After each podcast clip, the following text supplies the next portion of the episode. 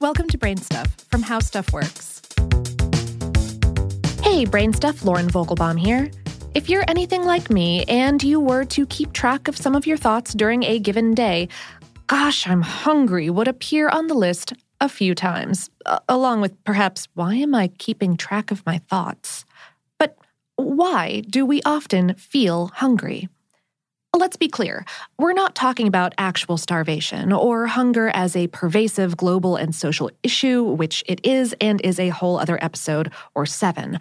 We're talking about hunger in typically healthy people with comfortable access to food, the hunger that arises from the physiological need for nutrients to survive.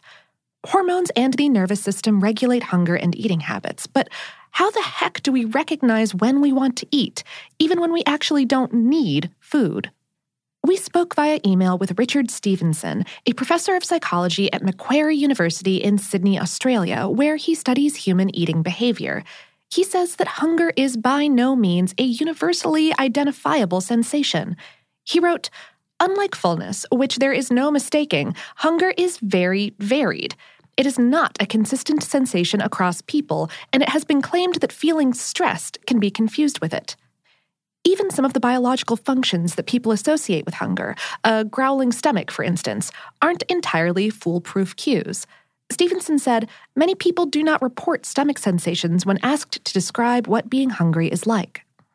Indeed, reports show that people cite headaches, weakness, mouth watering, and other non stomach related sensations as signs of hunger. Stevenson has also done research that indicates feelings of hunger and fullness are influenced by a myriad of factors, including genetic and psychological differences like depression, anxiety, and eating disorders. Then there's a really big factor. Our environment can easily convince us into thinking it's time to eat, whether we're hungry or not. Stevenson said that seeing, smelling, or even thinking about food will trick us into believing that our stomach is crying out for nutrients. He pointed out that this is why advertisements for food products work so well. And that affects not just appetite, but how much food we actually consume.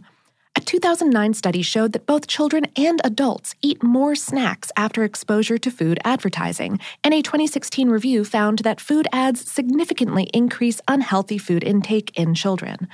In fact, researchers coined the term hedonic hunger to describe the drive for food consumption unrelated to the need for calories. This phenomenon might also give us a clue to another mystery of hunger. How can we claim ourselves ravenous, only to find, after time passes or a distraction interrupts whatever triggered the hunger pang, that hunger has passed us by? Stevenson says this waning hunger could be related to the idea that our appetite isn't always activated by an actual need for calories, and that, quote, time is a potent cue to eat. If you usually eat at midday and you miss this, you will feel hungry if you notice the time. So, what's the trick to deciding whether you're truly hungry?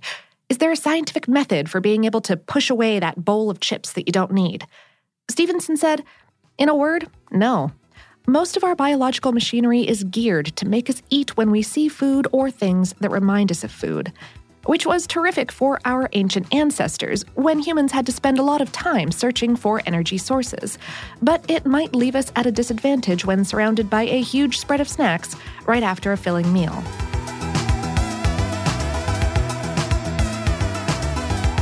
Today's episode was written by Kate Kershner and produced by Tyler Klang. For more on this and lots of other filling topics, visit our home planet, howstuffworks.com.